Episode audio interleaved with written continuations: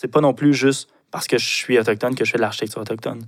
À partir du moment où, dans ma création, il y a une plus-value qui vient du fait que je prends conscience des principes que j'essaie d'intégrer, puis que ces principes-là sont des principes qui me viennent de ma culture, c'est à ce moment-là où est-ce que l'architecture devient autochtone.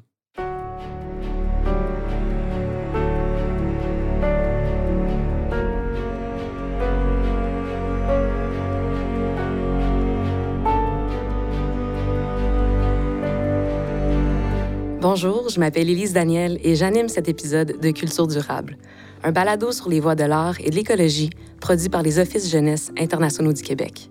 Dans cette série balado en cinq épisodes, on dresse le portrait de porteurs et porteuses de projets inspirants, des gens qui réfléchissent sur l'éco-responsabilité dans le milieu des arts et de la culture.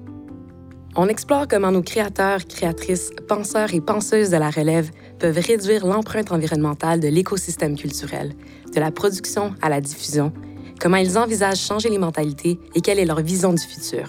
Dans cet épisode, on se demande comment une conception architecturale autochtone peut-elle transformer notre perception du territoire et notre rapport à notre environnement bâti avec Grégory Bressioui. Grégory Bressioui est détenteur d'une maîtrise en architecture et une maîtrise en sciences de l'architecture de l'Université Laval. Il est présentement stagiaire à l'Ordre des architectes du Québec et travaille chez Neus Architectes à Montréal. Membre de la nation Huron-Wendat, il se rend à la Biennale de Venise en 2018 dans le cadre de l'exposition intitulée Non cédé, terre en récit. Une expérience qui contribuera à approfondir les liens entre son métier et son identité. Greg, bienvenue à Culture Durable. J'aimerais commencer euh, en parlant un peu de tes origines familiales. Tu as grandi à proximité de Montréal, mais tu as néanmoins maintenu un lien avec la communauté Wendat de Wendake. Parle-nous un petit peu de, de tes origines, en fait. En fait, mes origines Wendat remontent à mon arrière-arrière-grand-père, qui était un pur euh, Huron-Wendat. Bon, après, euh, le, le, sang se, se, dilue, et puis euh, mon grand-père, euh, il, a été, il a été dans un pensionnat autochtone, puis il a fui vers l'âge de 16 ans là, la communauté, en se disant que ben, ça lui convenait pas de se faire traiter ainsi. il a fui pour venir à Montréal, et puis c'est dans le fond une fois rendu à Montréal qu'il s'est rendu compte que être autochtone c'était peut-être pas nécessairement un avantage, puis il fallait peut-être pas nécessairement en parler tout haut. Ce qui fait que dans la dans la famille, c'est jamais resté comme un sujet qui était très facilement abordé. On n'était pas euh, caché, on n'était pas gêné, mais c'était pas nécessairement une grande fierté non plus. Avec le temps, ben moi j'ai un peu euh, forgé ma propre identité, évidemment, en vieillissant, puis c'est devenu euh, ben, d'un, parce que socialement, euh, dans le tissu, c'est devenu un peu plus acceptable, mais pour moi, c'est devenu quelque chose qui était euh, d'une grande fierté, finalement. Est-ce que tu as néanmoins grandi avec un certain rapport avec, ben, avec la nature? Mon père nous a, nous a toujours inculqué des valeurs ou, ou, des principes qui étaient importants, je pense, par rapport à une culture autochtone, euh, sans nécessairement le mentionner comme tel. Puis je pense même sans s'en rendre compte. Euh, c'est sûr que lui, il a vécu des expériences incroyables avec sa grand-mère amérindienne qui vivait de, de, très peu dans le, dans le bois tout l'été avant de retourner au village Huron à l'hiver. Il a vécu plusieurs étés avec elle, puis ça l'a marqué, puis ça a marqué aussi ses histoires, ses récits qui nous transmettaient finalement. Mais c'est quand même intéressant, puis c'est pas toujours évident. Tu on grandit, euh, parce que certaines personnes grandissent avec plus des histoires et des récits de grands méchants loups, puis de, de choses étranges euh, qui se passent dans la forêt. C'est comme plus un lieu de danger. Fait que de grandir avec un lien de confiance en la nature, puis se retrouver euh, dans, un, dans un, un, milieu de paix plutôt que de crainte, ça a déjà une certaine, euh, une certaine puissance. Je pense qu'il y a une, justement, comme tu dis, une connotation qui est très positive par rapport à, à ce qu'on retrouve en nature. Et puis, euh, c'est certain que les limites étaient peut-être juste placées ailleurs, mais l'appropriation de la nature, elle se faisait aussi dans un, dans un certain respect. Je suis vraiment heureuse, en fait, d'explorer le sujet de l'architecture autochtone avec toi parce que quand on réfléchit à l'art puis aux expressions culturelles autochtones, euh, on pense aux arts visuels, aux arts de la performance, à la musique, mais pas forcément au design puis euh, à l'architecture, en fait. Pourtant, les Autochtones, toutes nations confondues, ont été des bâtisseurs, des ingénieurs, des architectes de leur propre manière. Dans un contexte contemporain, dans la position où tu te retrouves aujourd'hui, c'est quoi ta définition personnelle de l'architecture autochtone? C'est sûr que si on part d'un point de vue euh, un peu historique sur pourquoi est-ce que c'est un peu inhabituel finalement de considérer euh, la position de l'autochtone dans l'architecture, c'est que les Autochtones, avant l'arrivée des, premiers colons, ils avaient une architecture somme toute très rudimentaire par rapport à ce qui se faisait en Europe.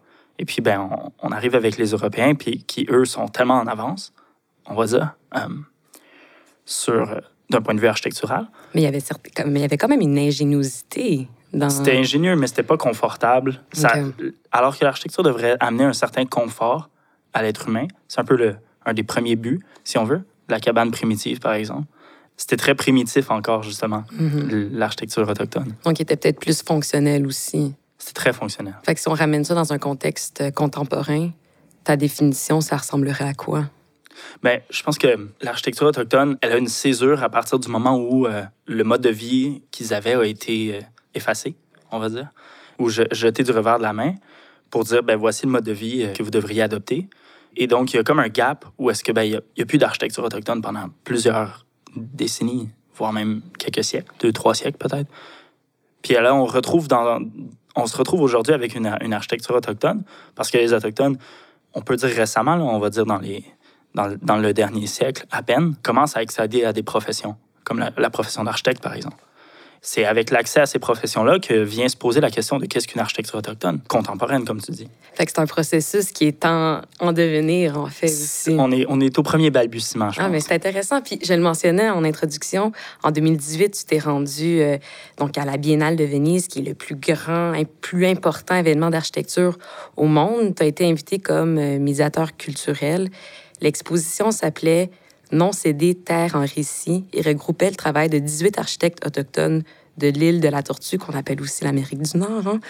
Euh, parle-nous un petit peu de cette expérience-là, puis c'était quoi les sujets qui ont été abordés, sachant que le concept d'architecture autochtone est encore en train de se définir? L'exposition présentait euh, notamment le travail du, curateur de l'exposition, Douglas Cardinal, qui est probablement l'architecte autochtone par excellence. Je pense que c'est euh, le pionnier, si on veut, il y a beaucoup de gens qui sont très fiers de cet architecte-là parmi les Premières Nations. L'objectif de l'exposition présentée à la Biennale était double.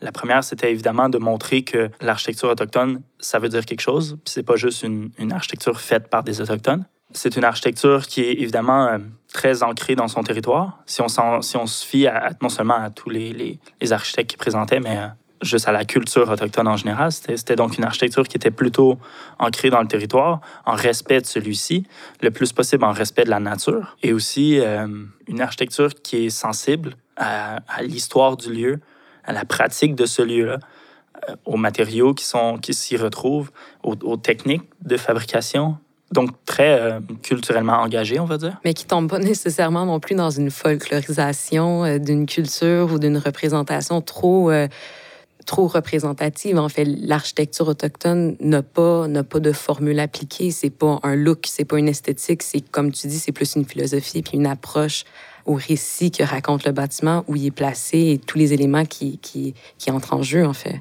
Pour moi, ça, c'est très personnel. Ce que tu expliques, c'est que oui, c'est, c'est quelque chose qui est très euh, de l'ordre du principe des valeurs qu'on met derrière, puis des intentions qu'on met derrière, plus que de l'ordre de la, de la cosmétique ou de la, de la plasticité de l'espace, c'est-à-dire comment est-ce qu'on on peinture les murs, euh, est-ce qu'on fait des toiles, est-ce que comment on, agrémente. Euh, j'ai pas d'autre mot que plastique, mais très plastique l'espace. Mais c'est sûr qu'il y a, y, des, il y a des architectes qui vont, qui vont intégrer certains éléments qui sont de l'ordre de la cosmétique. Libre de le faire aussi. Exact. Puis pour toi, cette expérience-là d'être à la Biennale de Venise, de en fait, vous étiez au pavillon du Canada, qui est un, un très beau pavillon hein, déjà à la base. Cette expérience-là, c'est présenté à quel moment dans ton parcours? Puis tu nous as parlé un petit peu de ton cheminement personnel. Donc, qu'est-ce que ça a représenté, en fait, d'occuper cet espace-là, puis de raconter ces histoires-là, entouré, euh, d'architectes de renommée euh, non seulement nationale, mais vraiment internationale? En fait, depuis que j'ai commencé mes études, j'ai toujours eu un grand focus sur la sensibilité de l'espace. C'est quelque chose que qui, depuis mes premières années de, baccalauréat à l'Université Laval, c'était déjà présent dans mes projets, dans mes propositions. Ensuite, ben, avec le temps, euh, j'ai commencé une maîtrise en sciences de l'architecture, comme, comme tu disais en introduction, qui était directement euh, sur ça. C'était une maîtrise sur euh, comment l'intégration de l'eau dans l'architecture permet d'évoquer une émotion, finalement, par le biais de l'ambiance. Et la Biennale de Venise, pour moi, ça se positionne dans le temps, après que j'ai à peine commencé mon mémoire évidemment, ça m'a un peu transformé, ça m'a un peu euh, influencé dans ma pratique de l'architecture parce que je me suis dit, je, je m'étais jamais vraiment posé la question de ce que ça voulait dire être un architecte autochtone.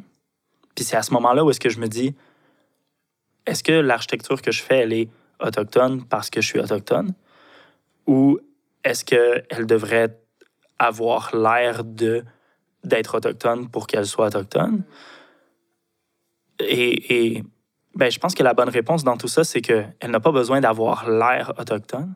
Mais par contre, c'est pas non plus juste parce que je suis autochtone que je fais de l'architecture autochtone.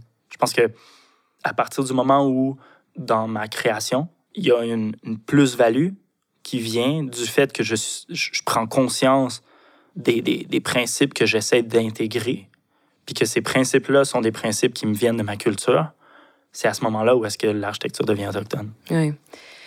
On va prendre un, pas de recul parce que justement, on parle des, des principes et tu en as nommé quelques-uns. Dans le contexte de cette exposition-ci, qui en fait avait comme objectif un peu de sensibiliser les gens non seulement aux impacts de la colonisation, parce que ça faisait énormément partie de, de l'histoire, puis ça fait aussi partie de la raison pour laquelle l'architecture autochtone n'a pas été euh, un mouvement euh, ou une pratique continue, puis il a fallu qu'il y ait comme une réémergence à un certain moment donné. Euh, Quelqu'un qui a visité l'exposition, c'est quoi les principes? Ou qu'est-ce qui, qu'est-ce en retire? comment il pourrait expliquer en fait qu'est-ce que c'est? Bien, il y a une grande partie de l'exposition qui portait sur les écoles pensionnaires. Il y avait beaucoup de gens qui étaient très émus par rapport à ça parce qu'ils ne savaient pas puis ils se rendaient pas compte que c'était c'était pas quelque chose euh, d'anodin, c'était pas quelque chose de marginal, c'était quelque chose de généralisé à travers tout le Canada, tous les États-Unis même. Et c'était quelque chose aussi qui était euh, qui s'est pas arrêté il y, a, plusieurs décennies. La dernière école pensionnaire a fermé en 1996. Ça, c'est hier. On est d'accord. Ce que ça a fait réaliser aux gens, c'est que il y a eu un arrachement à la culture autochtone, puis un détachement de l'autochtonie de l'autochtone, si on veut. Il y a beaucoup de gens qui se sont fait arracher leur culture de leurs mains. L'exposition traite en fait des impacts de la colonisation puis invite les personnes qui visitent à s'initier au concept de l'architecture autochtone. Sachant qu'il n'y a pas euh, de définition établie ni de formule appliquée, quel principe guide néanmoins cette approche à l'architecture? Le premier principe, ce serait un principe de développement durable, mais plutôt de durabilité, je dirais. Le développement durable, c'est un, un principe qui, qui veut tout dire et rien dire le principe de durabilité dans l'architecture autochtone, il se représenterait comme, comme toute durabilité autochtone, finalement, pas nécessairement limité à l'architecture. C'est un principe qui, est, qui veut nous ancrer dans cette génération. Les trois qui nous précèdent, puis les trois qui sont à venir. Comme quoi, c'est ça, comme quoi chaque décision doit prendre en considération où on s'en va, mais d'où on vient aussi. C'est exactement ça. C'est c'est important de ne pas oublier l'histoire, de ne pas oublier qu'est-ce qu'on a fait comme choix. Puis ces choix-là doivent teinter ce qu'on va faire maintenant, en plus de considérer qu'est-ce qui va, qu'est-ce qui a à venir, parce que on construit pas juste pour soi, on construit pour pour plus tôt puis plus tard. Donc il y a, il y a ce grand principe-là, je pense. Ensuite, euh, il y a un principe de, de s'ancrer au territoire. Donc évidemment, c'est important de comprendre l'histoire du lieu, mais aussi la culture de ce lieu-là spécifique quand on parle de l'histoire, on parle pas de l'histoire euh, en général. On parle d'une histoire qui est, très précise euh, au site dans lequel on s'implante. Est-ce que ce, site-là a déjà été utilisé pour telle euh, spécificité? Très, très précise? Et, et, ça peut amener à une création importante. Après, il y avait plusieurs architectes qui étaient présentés, puis tous n'ont pas la même sensibilité sur les mêmes points. Il y a des gens qui étaient beaucoup aussi portés vers l'aspect traditionnel de leur architecture ou l'intégration d'éléments traditionnels dans leur architecture, qui est une autre façon qu'on pourrait, euh, qu'on pourrait euh, définir euh, l'architecture autochtone.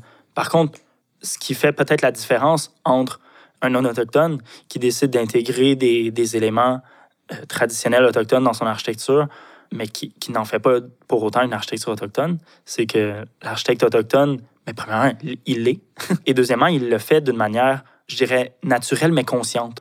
Et il va intégrer ces différents aspects-là. Greg, ce que tu partages nous donne évidemment beaucoup de matière à réflexion. On va laisser ça mijoter quelques minutes, le temps de jouer une pièce musicale d'une artiste que j'affectionne particulièrement. Anna Knid est une artiste d'origine Ojikri et Mi'kmaq. On va aller écouter sa pièce Summer Hunting de son album Dreamweaver et on se retrouve dans quelques minutes.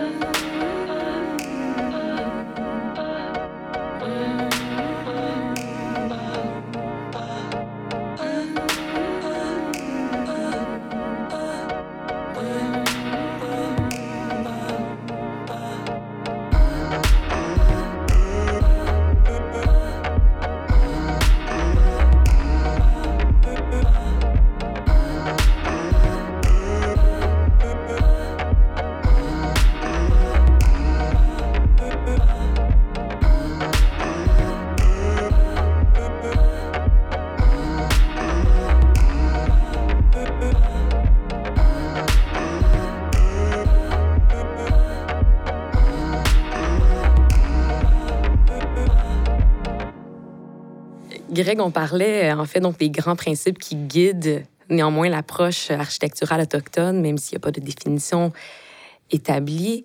Tu as nommé quelques éléments qui, qui, ont piqué ma curiosité. Hein. Fait qu'on va, on va en discuter un petit peu plus longuement parce que euh, déjà la nuance à faire entre développement durable et durabilité, c'est quand même euh, une conception qui, pour ma part, est, assez nouvelle. Euh, est-ce que la durabilité se traduit aussi au niveau des matériaux? Mais dans le développement durable, on a l'idée que le matériau doit durer le plus longtemps possible, puis qu'idéalement, on prend les matériaux qui sont renouvelables et naturels. Euh, dans, dans, le concept que j'essayais de développer, c'est plus l'idée que le matériau doit provenir de où est-ce qu'il est et avoir un certain sens dans ce pourquoi on l'utilise. Une sorte de, une sorte de logique euh, territoriale, si on veut. C'est, c'est un, bon exemple, ce serait euh, au Québec, on a une des meilleures qualités d'ardoise au monde. On a une, une ardoise dans la région des Chaudières-Appalaches qui est, qui d'une très grande qualité et pourtant, on, on l'exploite, mais on ne l'utilise pas parce que ça coûte cher. Fait qu'on fait quoi avec? Ben, on l'exporte. Hmm. Parce que ça vaut cher. Et puis là, sous prétexte que ça, ça coûte cher, puis qu'en plus, on a, on a perdu le, savoir-faire pour l'utiliser, ben on l'exporte. Alors qu'on va au Royaume-Uni, et puis toutes les toitures sont. Pas toutes les toitures, mais il y a énormément de toitures faites en ardoise. Du Québec. ben, on peut supposer. On peut supposer. Et, et pour moi, ça, c'est un non-sens, parce que je me dis, OK, ça coûte cher, mais il y, a, certainement moyen de, négocier des prix ou de négocier des ententes avec les, propriétaires des carrières pour dire, ben, ça vient d'ici, on va essayer de l'utiliser ici, puis on va essayer de, magnifier ce produit-là, qui est par ailleurs un produit qui est d'une très grande durabilité d'un point de vue environnemental. en architecture, l'ardoise, c'est, un matériau euh, très noble qui vaut la peine d'être utilisé, et surtout en toiture, par exemple. Mais le fait pas, on passe à côté. il y a quelque chose aussi, puis je sais que tu l'inclus beaucoup dans ton, dans ton travail, le, le côté senti-ressenti. Quand, quand, je parle de sensibilité, c'est quelque chose qui est toujours très personnel. il y a des architectes un peu partout dans le monde qui vont, qui vont travailler sur une, une certaine sensibilité euh, architecturale, une sensibilité à l'espace, aux matériaux et tout ça. Mais je pense que pour une architecture autochtone, une sensibilité, c'est une sensibilité qui est, qui est euh, je me frotte les mains en ce moment. J'ai l'impression de, toucher moi-même l'ardoise, j'ai l'impression de toucher moi-même le, le, bois à nu. Euh, c'est une sensibilité qui est pas que visuelle, qui est pas. C'est une expérience qui serait multisensorielle et, et qui justement rapproche de la main de l'homme, j'ai envie de dire, qui rapproche de l'échelle humaine. On a, on a un comptoir en, en granit. C'est très beau un comptoir en granit, mais c'est très uniforme et presque, presque plastique finalement, parce que même si c'est une pierre, puis qu'on va dire que c'est un matériau naturel, mais il n'y a rien de. C'est tellement artificiel. Alors que on pourrait faire. On pourrait faire un comptoir avec d'autres matériaux qui seraient, eux, beaucoup plus euh, naturels. Puis là, on parle de comptoir, mais on peut parler de, de nos murs, on peut parler de nos fenêtres, on peut parler. Chaque élément de l'architecture est matière à discussion dans une architecture autochtone dans cet ordre d'idée-là, on vit dans un, environnement où est-ce que tout devrait être vitré. On, veut des, des, tours vitrées. Euh, le mur rideau est, roi et maître euh, dans le centre-ville. À quel point ça a sa place, euh, d'un point de vue architecture bioclimatique, ça n'a pas sa place parce qu'au nord, on ne veut pas autant de vitres qu'au sud. Puis au sud, on veut pas autant de vide qu'à l'est puis à l'ouest, parce qu'on veut un apport de lumière, mais en même temps, on veut contrôler la chaleur. Puis là, au nord, on veut contrôler les grands vents, les vents froids. Et là, on, est dans une architecture qui est en ville, mais cette explication-là s'extensionne partout. Et quand on pense, euh, quand on pense à une architecture euh, du chalet dans, le, fond des bois, moi, je vois pas pourquoi est-ce qu'on a tendance vers des grands pans de verre qui nous permettent de voir dehors puis d'avoir l'impression d'être dehors. Si tu un chalet dans le fond du bois, va dehors. Pourquoi tu restes en dedans pour admirer la nature qui est dehors? C'est un peu une aberration. Et puis, finalement, le pan de verre qui fait tout le mur, à quel point est-ce qu'il nous amène à, rêver l'extérieur? Parce qu'il nous permet tellement de tout voir. Quand on regarde un lac depuis notre salon dans, un chalet, on ne veut pas nécessairement voir les 30 ou les 50 pieds qui nous séparent de la berge. C'est de l'herbe qu'on a tondue euh, aujourd'hui. C'est pas ça qui est intéressant. Ce qui est intéressant, c'est le lac. Et puis, euh, tout le ciel au-dessus, qu'on va montrer aussi avec un, mur vitré, est-ce que c'est vraiment ça qui nous permet de rêver le lac? Le lac, finalement, c'est quoi sa force? C'est quoi sa puissance? C'est, la masse qu'il a, c'est son horizontalité, c'est la tranche, la, presque la cicatrice, ou comme la rivière, comme une cicatrice qu'il fait dans le territoire. Une cicatrice cicatrisée, hein, euh, qu'on me comprenne bien, c'est quelque chose de très positif, de très poétique. Mais là, à venir tout montrer autour, on enlève cette poésie-là. Ce qu'on veut, c'est ramener à l'essentiel. Pareil pour la forêt. On a une, on a une fenêtre immense qui montre la forêt, mais la forêt, c'est vertical, c'est beau, c'est épuré, c'est allongé. Mais comme quoi, il y a peut-être un début de ta propre définition d'architecture autochtone. On se rattache à l'essentiel et pas nécessairement à, l'excès. Puis je trouve que ça nous ramène en fait à la question qu'on s'est posée en ouverture d'épisode. Comment une conception architecturale autochtone peut-elle transformer notre perception du territoire et notre rapport à notre environnement bâti? Greg, qu'est-ce que tu en penses? C'est à la fois un art, un artisanat et une profession, comme toute architecture. Une architecture autochtone, elle amène la personne à se poser des questions sur où est-ce qu'elle est en ce moment. C'est une architecture qui, qui, à la fois, te ramène dans, dans le temps présent, mais aussi dans l'espace présent. Puis comme elle est en lien avec des générations passées et futures, elle nous fait prendre conscience de l'importance qu'on a sur notre, notre, notre, terre, sur notre environnement, sur notre territoire. Euh, c'est une architecture qui est qui est sensible par la, perception qu'elle permet d'en avoir de la part des gens qui, euh, qui, la, qui la regardent, qui la vivent. Ben, Grégory oui, merci beaucoup parce que je crois que tu nous ouvres à une réflexion qui euh, peut mener à plusieurs possibilités. Fait que je te souhaite énormément de succès. Merci beaucoup d'avoir été euh, ici, d'avoir partagé. Merci. Puis pour ceux et celles qui souhaitent te suivre, en fait, et sur Instagram, hein, comme euh, la majorité d'entre nous, on va le dire, euh, Greg Barambas Sioui. Puis pour en savoir plus sur l'exposition non cédée Terre en récit, rendez-vous sur le site web du Musée canadien de l'histoire. Culture durable est un balado produit par les Offices Jeunesse internationaux du Québec en collaboration avec la maison de production Grand Public. Cet épisode a été enregistré au studio Madame Wood à Montréal. Nous tenons à reconnaître que nous nous trouvons sur le territoire traditionnel non cédé des Caraga, qui a longtemps servi de lieu de rassemblement et d'échange entre les nations. Cet épisode a été réalisé par Soraya Elbekali et monté par Frédéric Bernard. Je m'appelle Élise Daniel. Merci de nous avoir écoutés et à bientôt.